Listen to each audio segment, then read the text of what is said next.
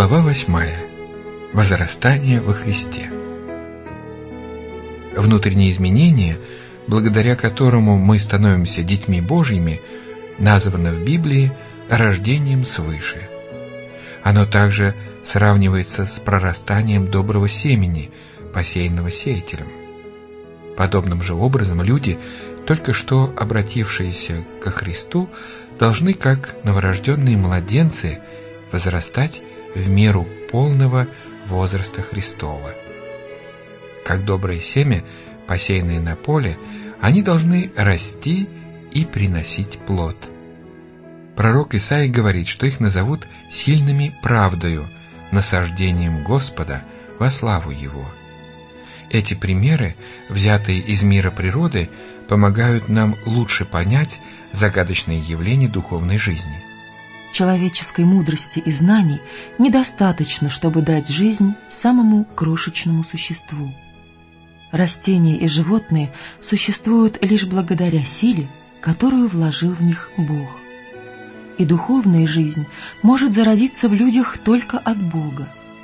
Если человек не родится свыше, он не сможет приобщиться к той жизни, ради которой приходил в наш мир Христос. То же самое можно сказать и о росте.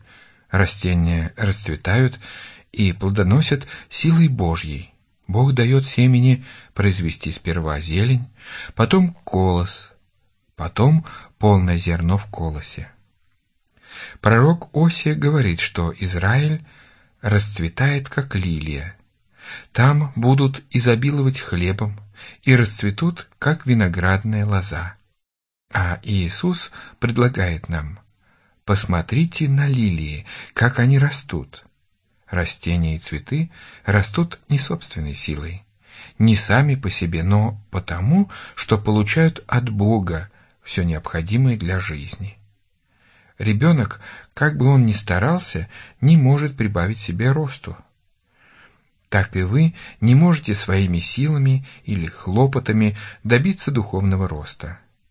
И растения, и ребенок растут благодаря тому, что получают из окружающей среды все необходимое для жизни – воздух, солнечный свет и питание.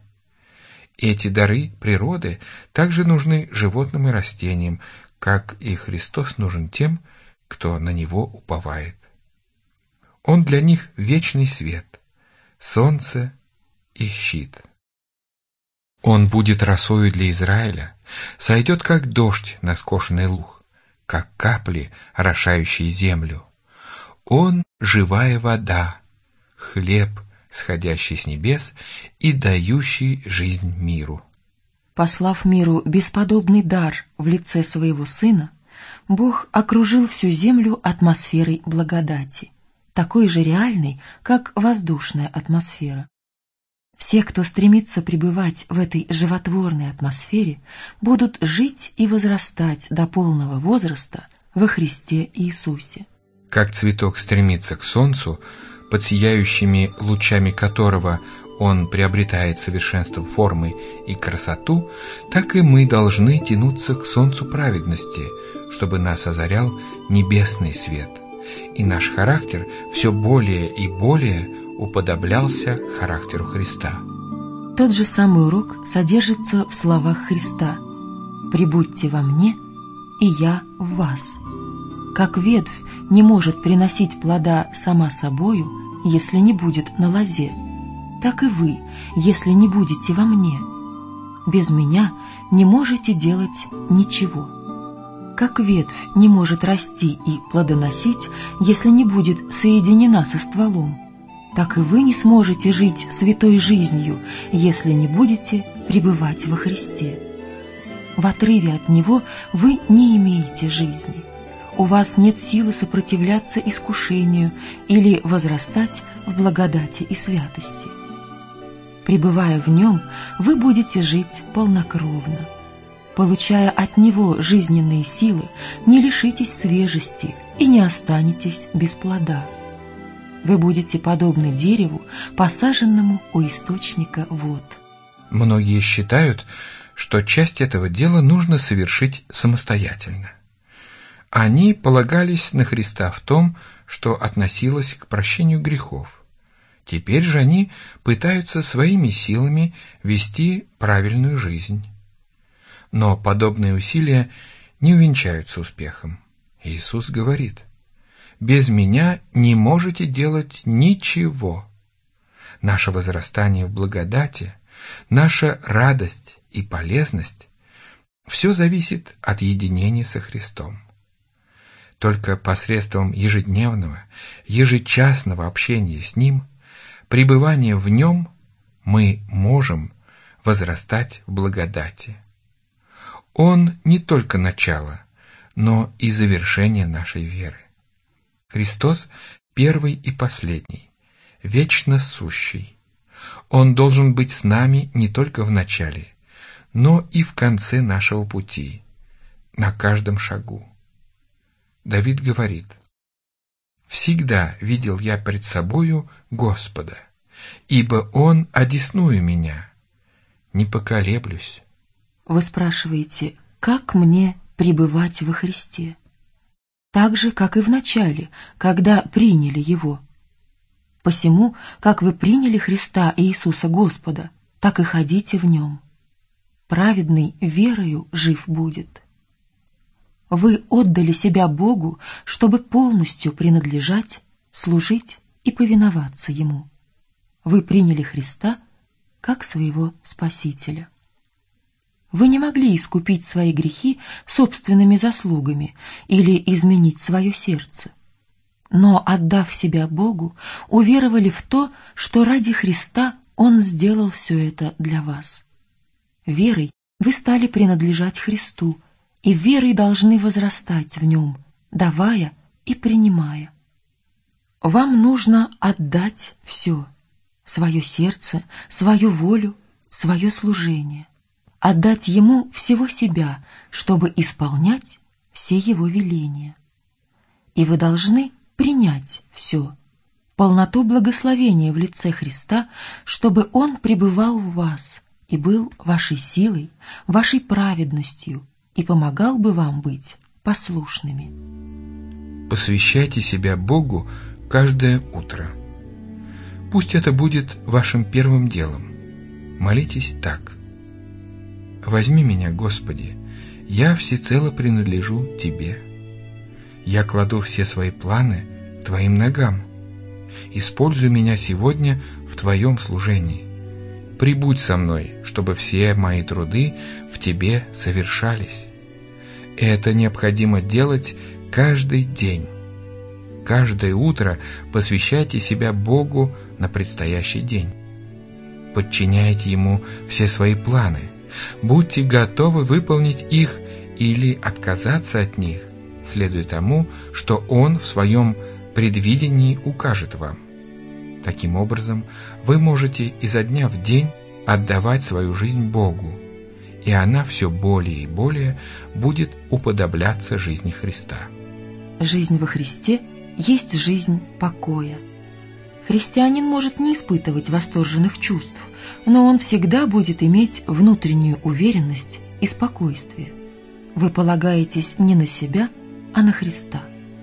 Ваша немощь соединяется с Его силой, ваше неведение с Его премудростью, ваше бессилие с Его всемогуществом.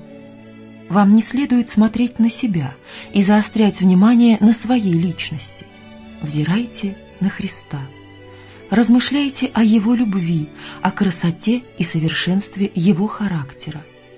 Христос и Его самоотречение, Христос и Его уничижение, чистота и святость Христа, Его несравненная любовь – вот темы, достойные размышления. Вы сможете уподобляться Ему лишь в том случае, если будете любить Его, подражать Ему и полагаться на Него.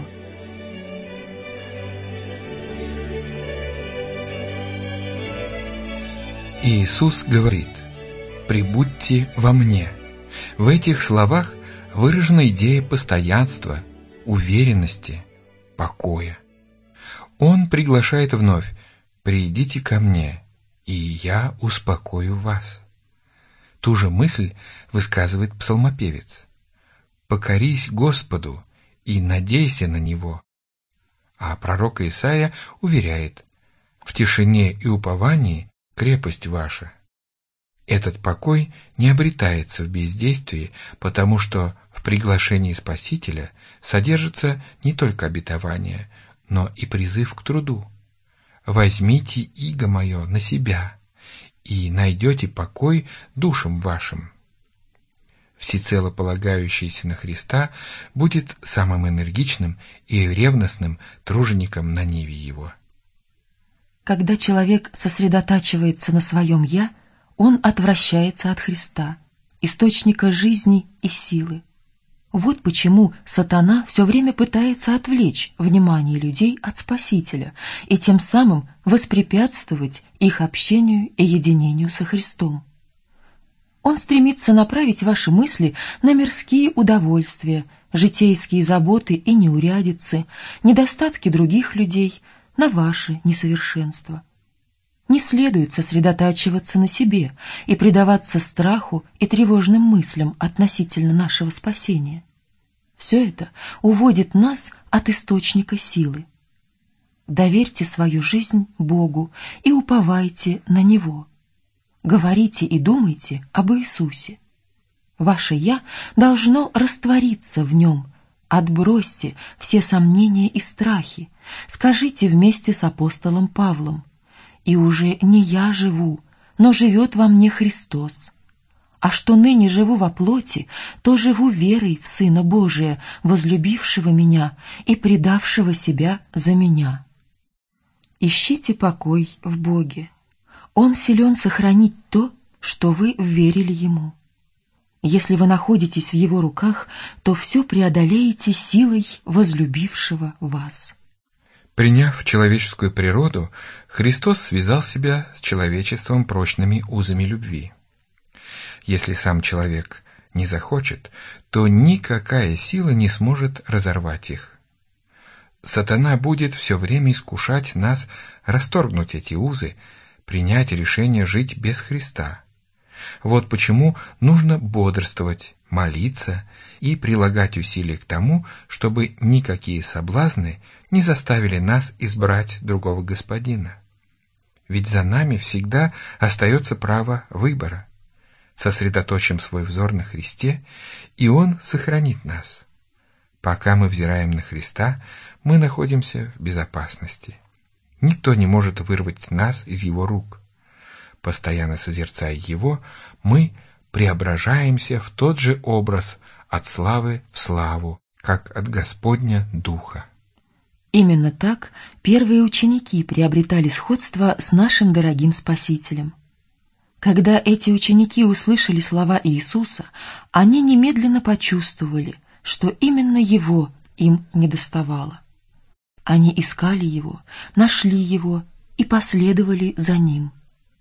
Ученики были рядом с ним дома, за столом, в уединенных местах, на природе. Они учились у него каждый день, слушая из его уст уроки святой истины. Смотрели на него, как слуги на господина, чтобы понять свои обязанности. Эти ученики во всем были подобны нам. Они вели ту же борьбу с грехом, что и мы, тоже нуждались в благодати, чтобы жить святой жизнью.